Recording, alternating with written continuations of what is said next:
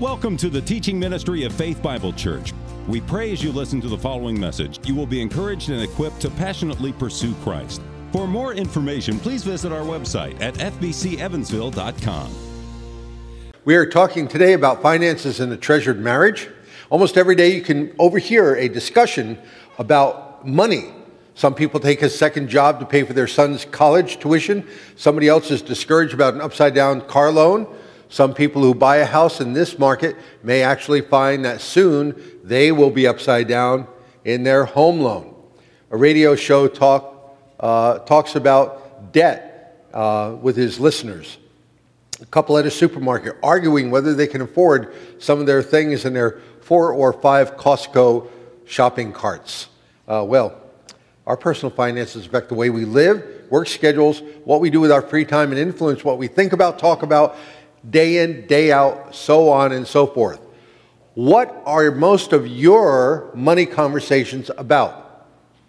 What are most of your money conversations about? You don't have any conversations. Yes, Kathy. How much I can save for my car. How much I can save for my car. What else? What other questions, what other discussions might you have? How much How much what? Yes. How much money is in the account? How much money can I spend? Do we have enough money to make ends meet? How can we pay for an unexpected expense? Can we retire? How to avoid growing my fortune and turning me into a workaholic? You know, moods can change depending on what the stock market is doing, uh, what the current administration is up to, or how many bills are outstanding. Our finances and go on and on. Money affects every aspect of our lives. God's financial principles can help us gain control and find peace of mind. Well, the Bible itself has much to say about money. In fact, Jesus talked more about money than even heaven and hell. We should talk about it too in a healthy, open way founded on biblical truth. 16 out of 38 of Jesus' parables deal with money and possessions. Nearly 25% of Jesus' words in the New Testament deal with biblical stewardship. One out of 10 verses in the scriptures deal, in the Gospels, I should say, deal with money. There are more than 2,000, 2,000 scriptures on tithing, money, and possessions in the Bible, twice as many as faith and prayer combined. Now, there are a lot of opinions in the church about money and finances, even among spiritually mature followers of Christ. Good people, sometimes in the same household, disagree on how much to give, the use of debt, and what constitutes a good use of money. In your home, or with your beloved, your fiance, is there a difference between who is the spender and who is the saver? See a show of hands. You're exactly on the same page, all of you. I see some spouses looking at their beloved and smiling, and I'm not certain I'm getting an honest answer here. I am the spender, Kim is the saver. Uh, she saves a lot better than I do, so she's been in charge of our finances. As disciples of Christ, as singles or couples, we must come to an understanding that God has created everything in the world and that we look to Him as the source for all of our needs. Learning to submit to His authority in the areas of money allows us to live a life of peace within our hearts, minds, and relationships as He lovingly provides what we need. Now, let's look at some general biblical principles. Sometimes we are stuck in a routine financially. We grow accustomed to thinking about our finances in a certain way, and we're not even sure why. That's why it's a good exercise to ask some uncomfortable questions every once in a while as we examine ourselves and why and how we're doing what we do with our finances. So, is there somebody in your relationship that does the finances? Is it you or your spouse? In our, in our house, Kim does it. How many of you in your, in your house are responsible for your checkbooks, account balances, that sort of thing? I see some couples that don't even have a, a hand up. That's frightening. Well, stewardship. It is all about stewardship. It's God's money. It's all of it is God's money. We are stewards. Scripture reminds us that our God ultimately owns everything here on earth. Everything we own is from the hand of the Father. Our job is to be responsibly stewards and stewarding the resources that God has given us.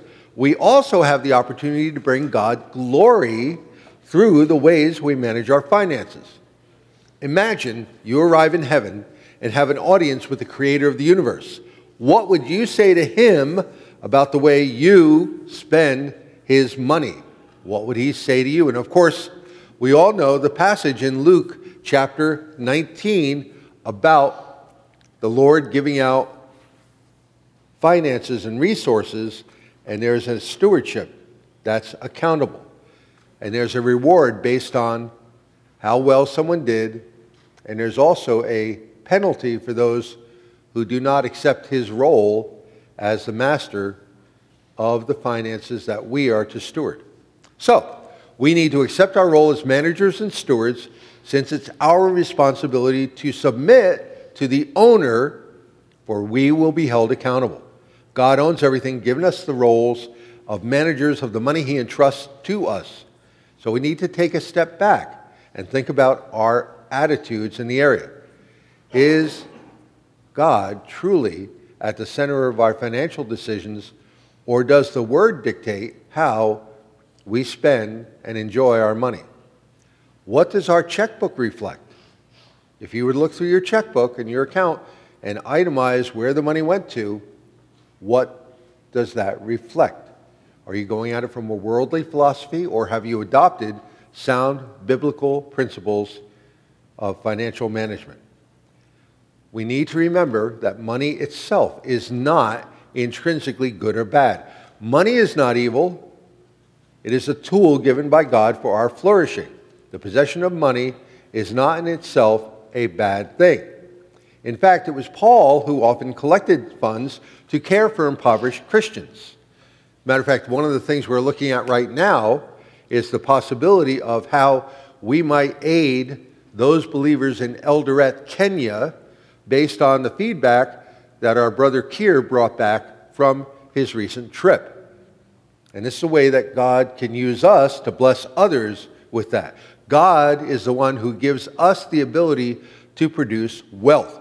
Deuteronomy 8:18. 8, but remember the Lord your God, for it is he who gives you the ability to produce wealth, and so confirms his covenant, which he swore to your ancestors as is today. Now, while that is a distinct promise and phrase given to Israel and the covenants of Abraham, the fact remains today. Money is indeed the reward for hard work. Both Jesus and Paul affirm the idea that hard work should be rewarded by a fair wage. Luke chapter 10, 1 Timothy 15. I'm sorry, 1 Timothy chapter 5.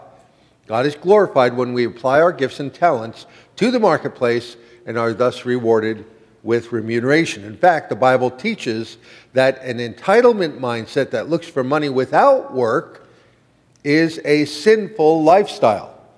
That's found in 2 Thessalonians chapter 3. You remember that there were some who were idle and they expected to be supported. And you know the phrase, if any man does not work, neither let him eat, right? Well, it is a good thing also to receive wealth from the Lord, to receive wealth from the Lord. Ecclesiastes 5:19. And it is a good thing to receive wealth from the Lord and the good health to enjoy it, to enjoy your work and accept your lot in life. This is indeed a gift from God. However, on the flip side, money makes a very poor God a poor idol. When worship, money plunges souls into spiritual and physical ruin. One pastor was of, fond of saying, There is nothing wrong with having money it's when money has you. There's nothing wrong with having money. The problem is that when money has you. Paul's word to Timothy about money in 1 Timothy chapter 6 was not an indictment of money, but a warning to the danger of worshiping money. And you know the passage godliness is a means of great contentment, when accompanied, great gain when accompanied by contentment, for we have brought nothing into the world, so we cannot take anything out of it either. If we have food and covering, therewith we shall be content. But those who want to get rich fall into a temptation and a trap, and many foolish and harmful desires, which plunge people into ruin and destruction. For the love of money is what? A root of all sorts of evil, and some by longing for it have wandered away from the faith and pierced themselves with many griefs. Now, this doesn't just happen to the wolves of Wall Street. It can happen to anyone, anyone when money becomes our driving influence, our passion, our idol. And by the way, boys and girls, this can happen when you don't have a lot of money. It's not just the wealthy. The poor can also make an idol out of money and wealth. We should follow the apostles' advice and hold our resources loosely. We brought nothing into the world, and we take nothing out of it. You know the old saying about how many hearses are followed with a trailer. There ain't a lot. There ain't a lot. When money is a God, it fuels attitudes like greed and envy and robs us of joy. Whoever loves money never has enough. Ecclesiastes 5:10. The one who loves money will not be satisfied with money, nor one who loves abundance with its income. This too is futility. We're also told in Matthew, again, a familiar passage, no one can serve two masters, for he will either hate the one and love the other, or be devoted to one and despise the other. You cannot serve God and money. Proverbs 8, 15, verse 27. Whoever is greedy for unjust gain troubles his own household, but he who hates bribes will live. Sometimes the desire for money and funds will drive us to do unethical things, strictly forbidden by the Spirit of God. And we should avoid that tendency and recognize that if we're tempted like that, we have elevated money to an unhealthy role. To that end, as we look at other people, where they are financially, where in the providence of God they find themselves, we must remember that Scripture and not culture should shape our views of those who are rich and those who are poor. 1 Samuel chapter 2 and verse 7 says this The Lord makes poor and rich, He humbles, He also exalts. He raises the poor from the dust. He lifts the needy from the garbage heap to sit them with nobles. And he gives them a seat of honor as an inheritance. Proverbs 22, verse 2. The rich and poor have this both in common. The Lord is maker of them both. Our culture likes to divide people by class the rich against the poor. They talk about income inequality. And there is always income inequality. There is always a gap between the rich and the poor. No matter what year you live in, no matter what culture you're a part of, that has always existed. Didn't Jesus himself say something about the poor? The poor you will have what? With you always, right? That's going to be a reality. It's not a matter of wickedness that we have to have everyone be the same income level. And if we have that attitude, we need to examine our hearts because that's not a biblical approach. We may have to examine are we being covetous? Are we being jealous? On the other hand, we also need to remember this passage from James 2. My brothers and sisters, do not hold your faith in our glorious Lord Jesus with an attitude of personal favoritism. This verse, this passage from verse 1 all the way through verse 7, flies directly in the face of the prosperity gospel. James continues. He says, If a man comes into your uh, assembly with a gold ring and is dressed in bright clothes, and a poor man in dirty clothes also comes in, and you pay special attention to the one who's wearing the bright clothes and say, You sit here in a good place, and you say to the poor man, You stand over there, or sit down by my footstool. Have you not made distinction among yourselves and become judges with evil motives? The gospel of Christ breaks down the walls of class prejudice, uniting us from various socioeconomic backgrounds. Christians should not evaluate people based on their economic status, but based on their status as humans who bear the image of God. You may feel uncomfortable if you see someone who's dressed in shabby clothes. You may avert your eyes when you see someone on the street corner with a hand scrawled cardboard sign.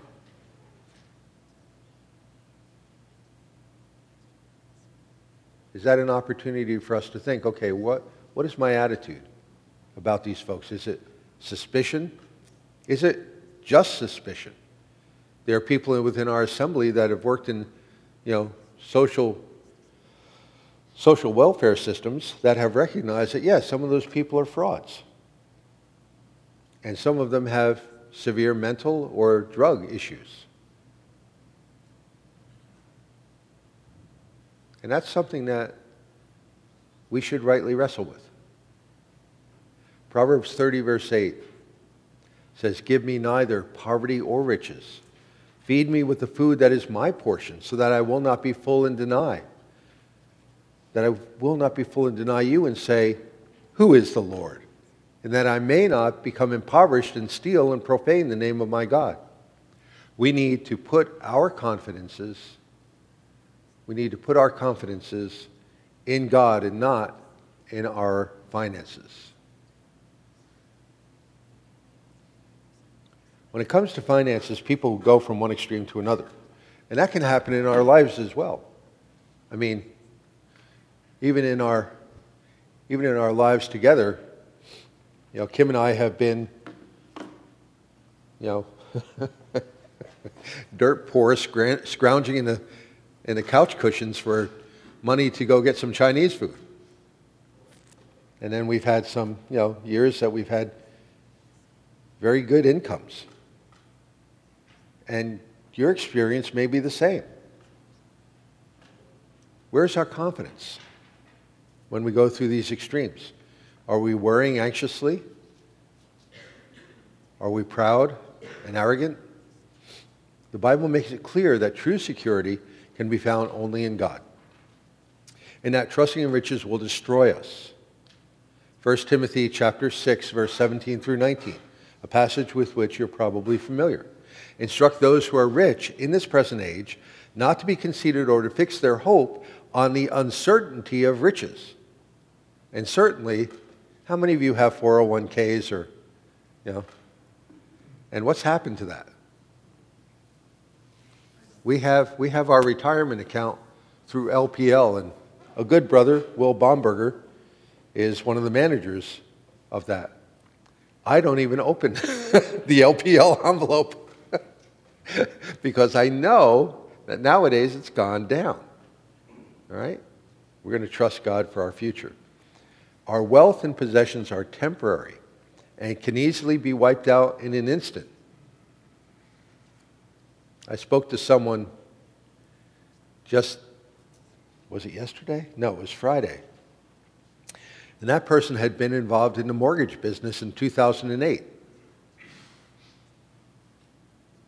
And some of you are involved in the mortgage business now. It's tenuous. You cannot predict what's going to happen. If we're struggling with our finances, we must remember that God Himself is our refuge and that He cares for those who trust in Him. Nahum chapter 1 and verse 7. We shouldn't be anxious about our money problems. We must do our part.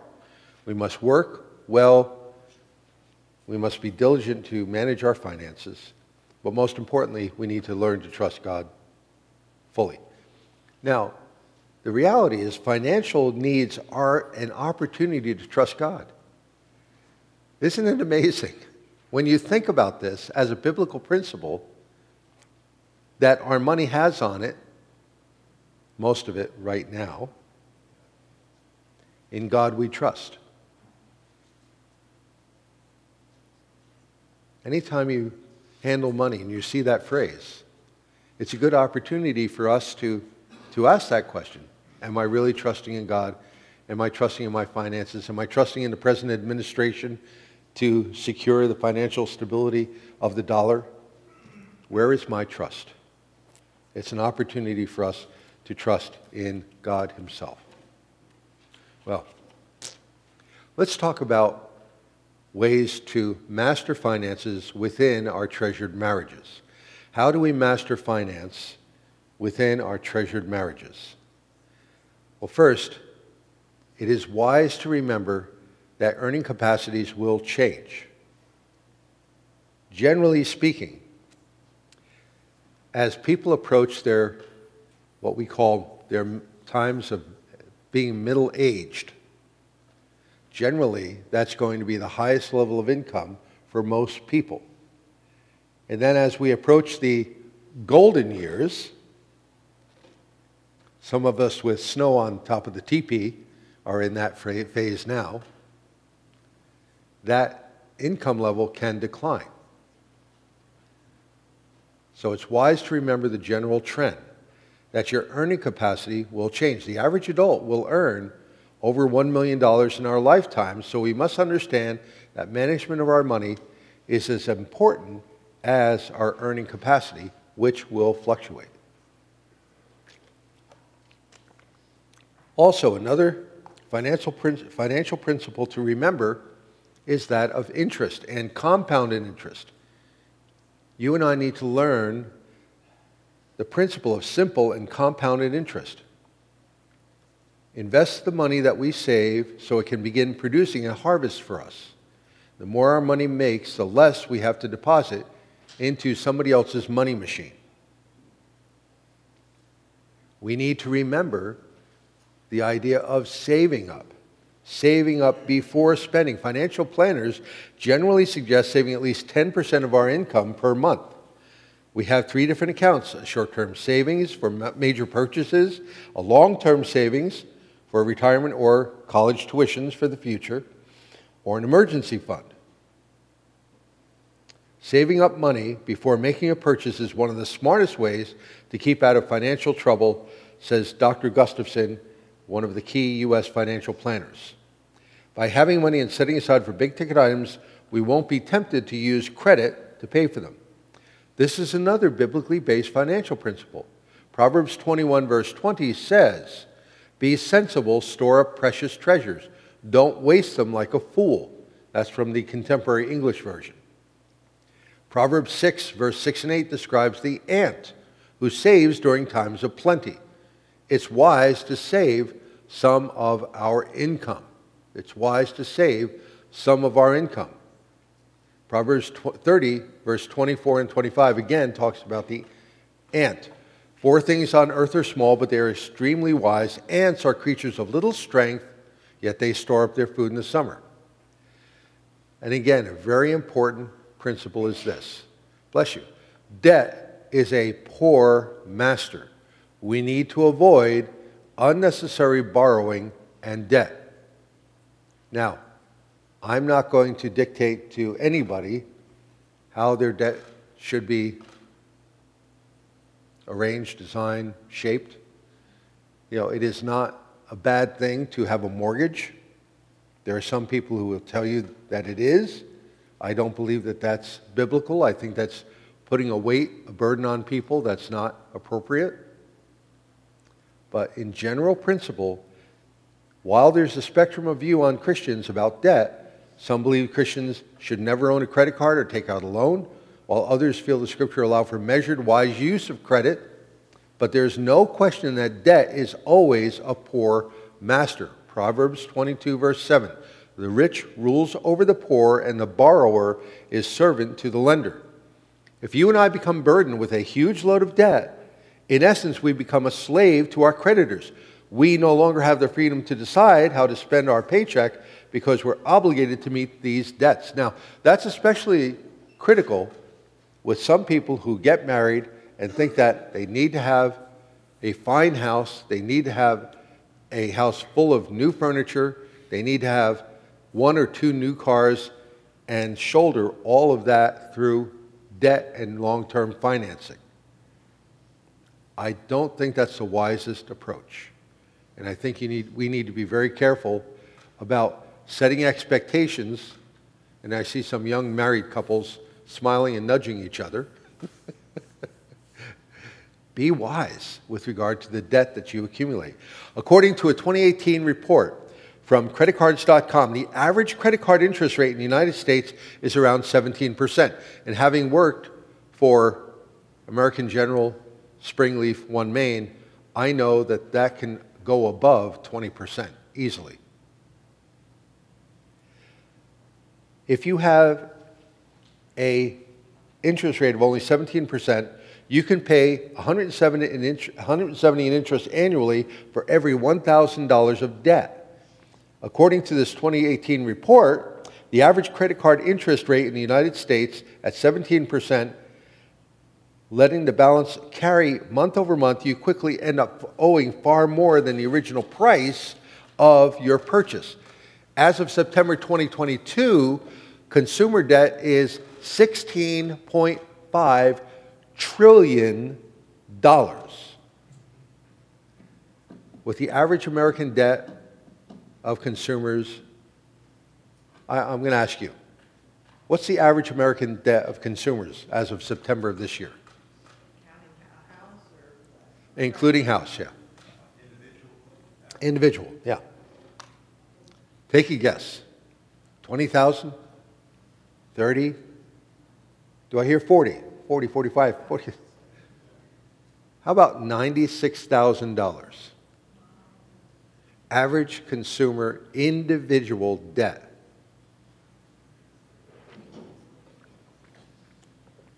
Wow. Another financial advisor, Erica Sandberg, recommends only using credit cards if we're able to pay the full balance on the statement each month so you don't have to pay interest. On a personal note, that's what Kim and I do partially because we use a Southwest Airlines card. We get mileage, and Kim uses that to go visit her parents, her, her mom, in New England. But we pay it off. We never pay interest. Uh, we never carry it to the next month. And if you have to use a card, pay it off as quickly as possible, starting with a credit card that has the highest interest rate.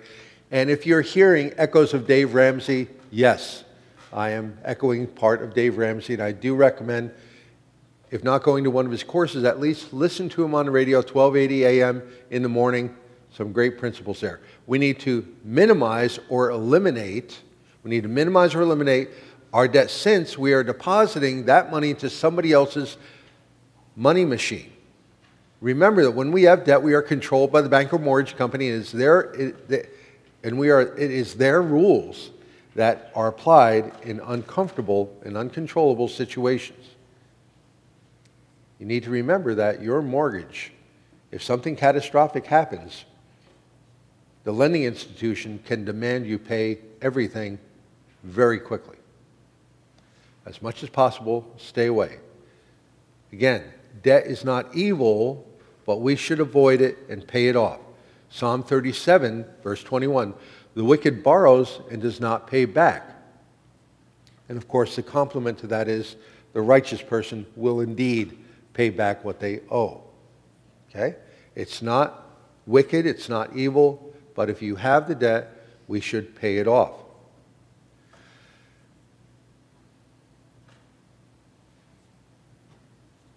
Let's talk about something else, shall we?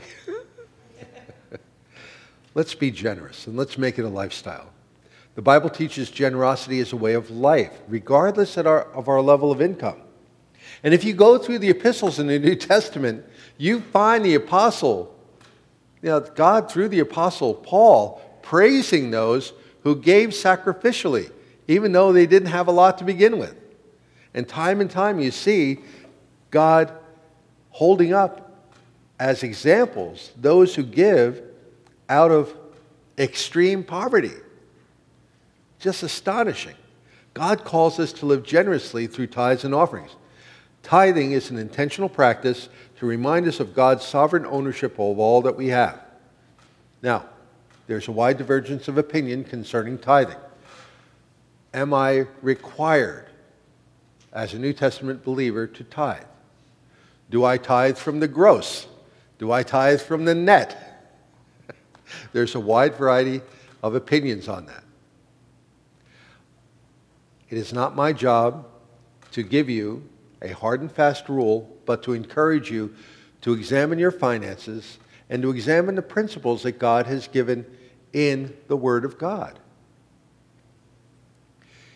Some people say that the idea of tithing, which could go up to 22% of your income through the Old Testament economy, is not mentioned and is eliminated in the New Testament. However, Jesus himself, in talking to the scribes and Pharisees, talked with them about how they tithe mint and dill and cumin, the smallest spices, but they neglected charity and grace. And Jesus said, You need to do the charity, you need to do the grace. But he also said, You don't neglect the tithing. Look that up. Think about that. What does that mean? Does the New Testament believer who has been given the greater view of God's mercy and grace in Christ Jesus, should the heart response be lower than that of the Old Testament saint who didn't fully understand? How should our hearts be motivated to give generously and be effusive with our finances and to hold them with an open hand? I would recommend that you start with the 10% of whatever income comes in the door. You decide if it's gross or net. All right? Kim and I have done that since our marriage. The first thing that we do, you know, we sought to follow the passage in Malachi. We sought to follow the passage in Malachi, chapter 3, verse 10. Bring the tithes into the storehouse, that there may be food in my house.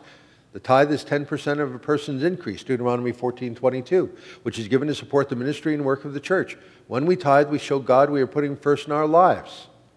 The real beneficiaries of tithing are those of us writing the checks. Proverbs 3, verse 9 through 10. Honor the Lord from your wealth and from the first of all your produce. The tithe was to be the 10% of the first fruits coming in. So again, our practice doesn't have to be yours. You may do things a little differently. There's grace, all right? But the first check that we would write would be the, that percent that we set aside. Again, general principle that some Christians use. You don't have to do it, but talk about it. Read the scriptures. Come to a solid understanding and conviction you know, among yourselves as to how the Lord would have you run your finances. Some people would say, okay, well, that's a tithe. What about offerings? Hey, general principle be generous. You know? If God has given you the means to be a blessing to other people, how many of you have been a recipient of some generous Christian? Yeah, I have. Kim and I have. Very thankful for that. A simple principle of tithing 10% first, saving 10% second, and living while the remaining 80% can be a good starting line. So again, general principle. Tithe 10, save 10, stay within the rest of the 80% if you can. Right? General principle. You know, should you should both couples work? Should one person work and one person stay at home? Those are larger questions that we'll be addressing later on. But again, those are questions, practical issues whether you're single, if you're a fiance, or if you're a married couple, you need to wrestle with. Let's remember to give to others. Let's remember to give to others. Acts 20, 25. You know, the apostle is saying, In all things I've shown you that by working hard in this way we must help the weak and remember the words of the Lord Jesus, how he himself said, is more blessed to give than to receive. We should give unconditionally even when recipients cannot repay. That could be donating to charity, buying someone a gift. We have a tree out in the lobby now. That's a way for us to be a blessing during Christmas season. It's a great ARC project that you can be a part of. Involve your family in it. Teach your children how to be giving. You know, that's, what, that's part of the reason why we did the cake mix, that the kids could maybe give that out of their allowances or put the gospel track on, on the cake. When we need to exercise wisdom in how much we give, we shouldn't be so tight with our money that we're reluctant to part with anything. As with tithing, God blesses us when we're generous. When we have the desire to share, God gives us the means to do so. Not everybody has the same financial means, and that's okay. But God loves a cheerful giver. 2 Corinthians chapter 9, verses 6 through 8. Paul is saying to the Corinthian church, which had both rich and poor in it, Now I say this he who sows sparingly will also reap sparingly, and he who sows bountifully will also reap bountifully. Each one must do as he has purposed in his heart, not grudgingly or under compulsion, for God loves a cheerful giver. Do you hear the principle there? Do you hear the principle? Each one must do just as he has proposed in his heart, not grudgingly or under compulsion.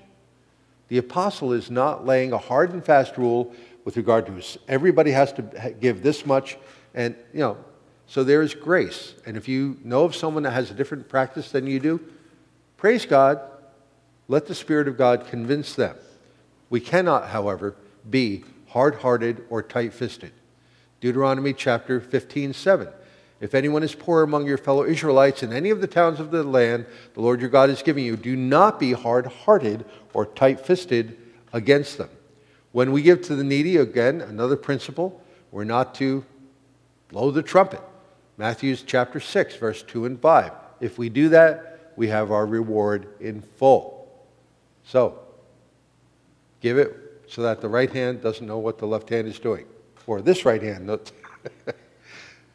Next, very important. And it doesn't matter if, you're, if you've been married for 20 years, 30 years, if you've just been married a few months, or if you're going to be married, follow a budget and plan.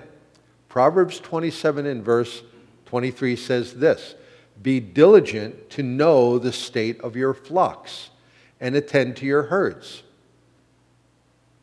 So if you have a flock of $100 bills, if you have a herd of $1 bills, if you make it rain up in here,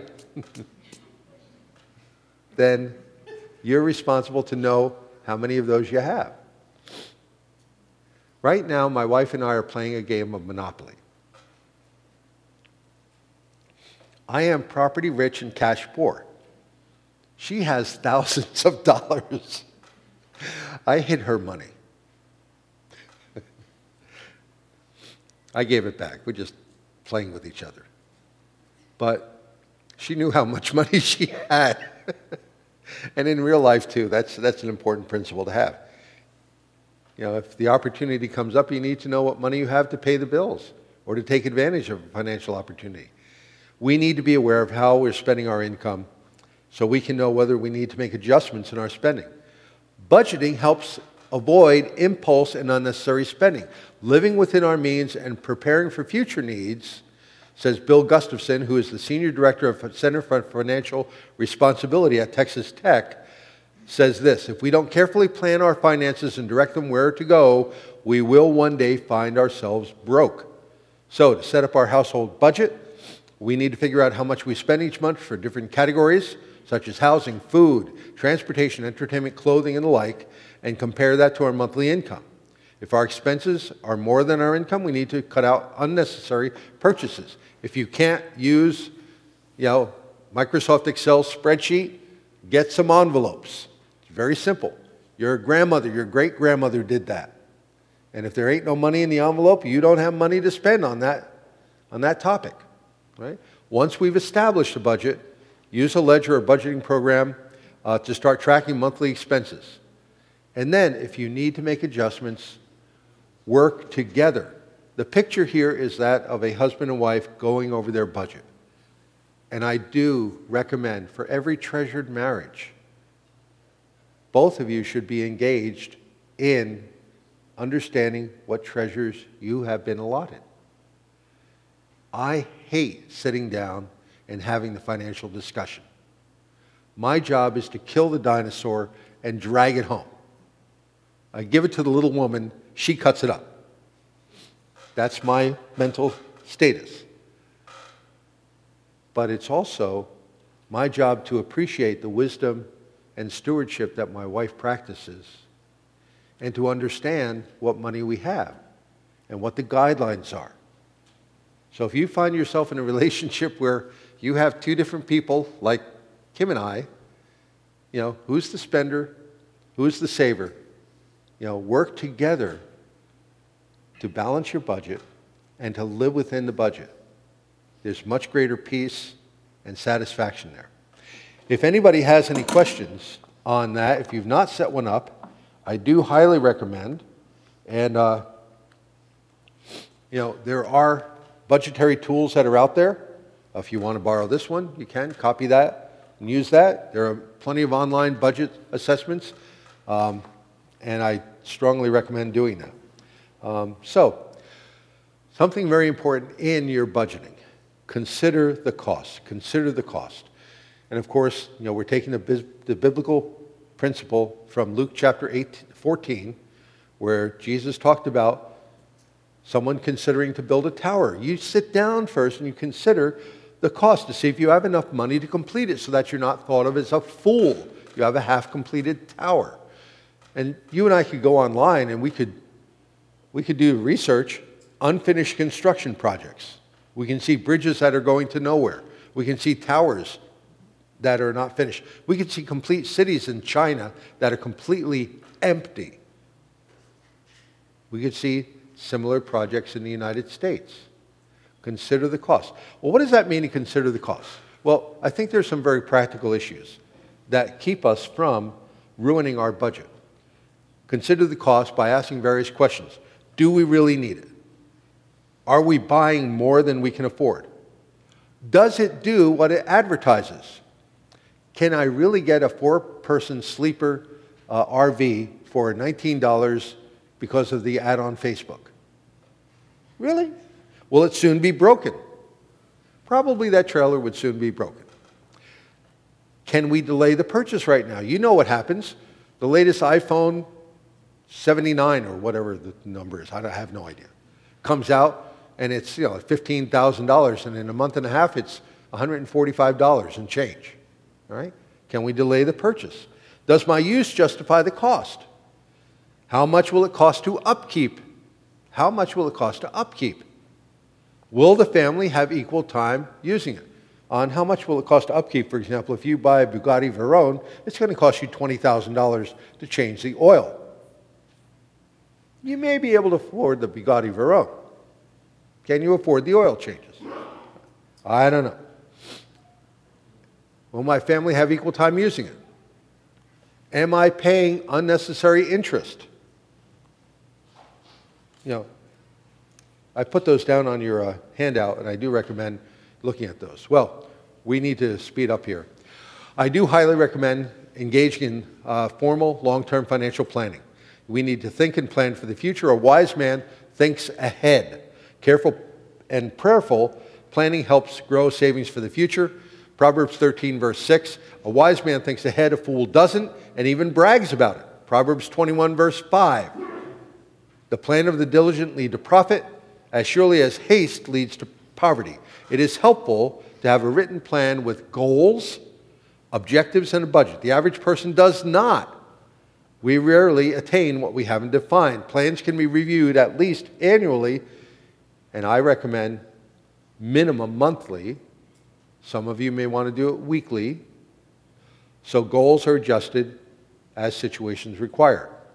And I do want to encourage you to think about what documents you need to be responsible, which include your will, revocable trust, financial power of attorney, and durable power of attorney for health care. If you're married, if you have children, these are really important. Very few people have these. You can go online and get the forms. They don't cost a lot. Get them filled out and have them signed in front of a, a notary. Not a rotary, a notary. It's not that difficult. I do want to recommend engaging a professional. These are the seven baby steps of Dave Ramsey. He's got some good wisdom. You may not buy into all of it, but there are some good thoughts here. You may want to engage with a financial professional like a Will Bomberger or other people who will help you. You need to understand risk. Every investment has risk, and you must define all the choices in one of three categories minimum, moderate, or aggressive. Utilizing an investor profile will allow you to establish a baseline risk tolerance with which to compare our investment options. We need to consider the impact of taxes. Income tax will affect your return, as we must pay Caesar what is Caesar's. So, qualified investments like 401k, IRA, IRA, and pensions defer principal and interest until they are removed from the account. If, you're, if you have access to that as young as, as, as early as possible in your career, take advantage of those. Live on the remainder and remember to diversify. Avoid risk by having your investments diversified.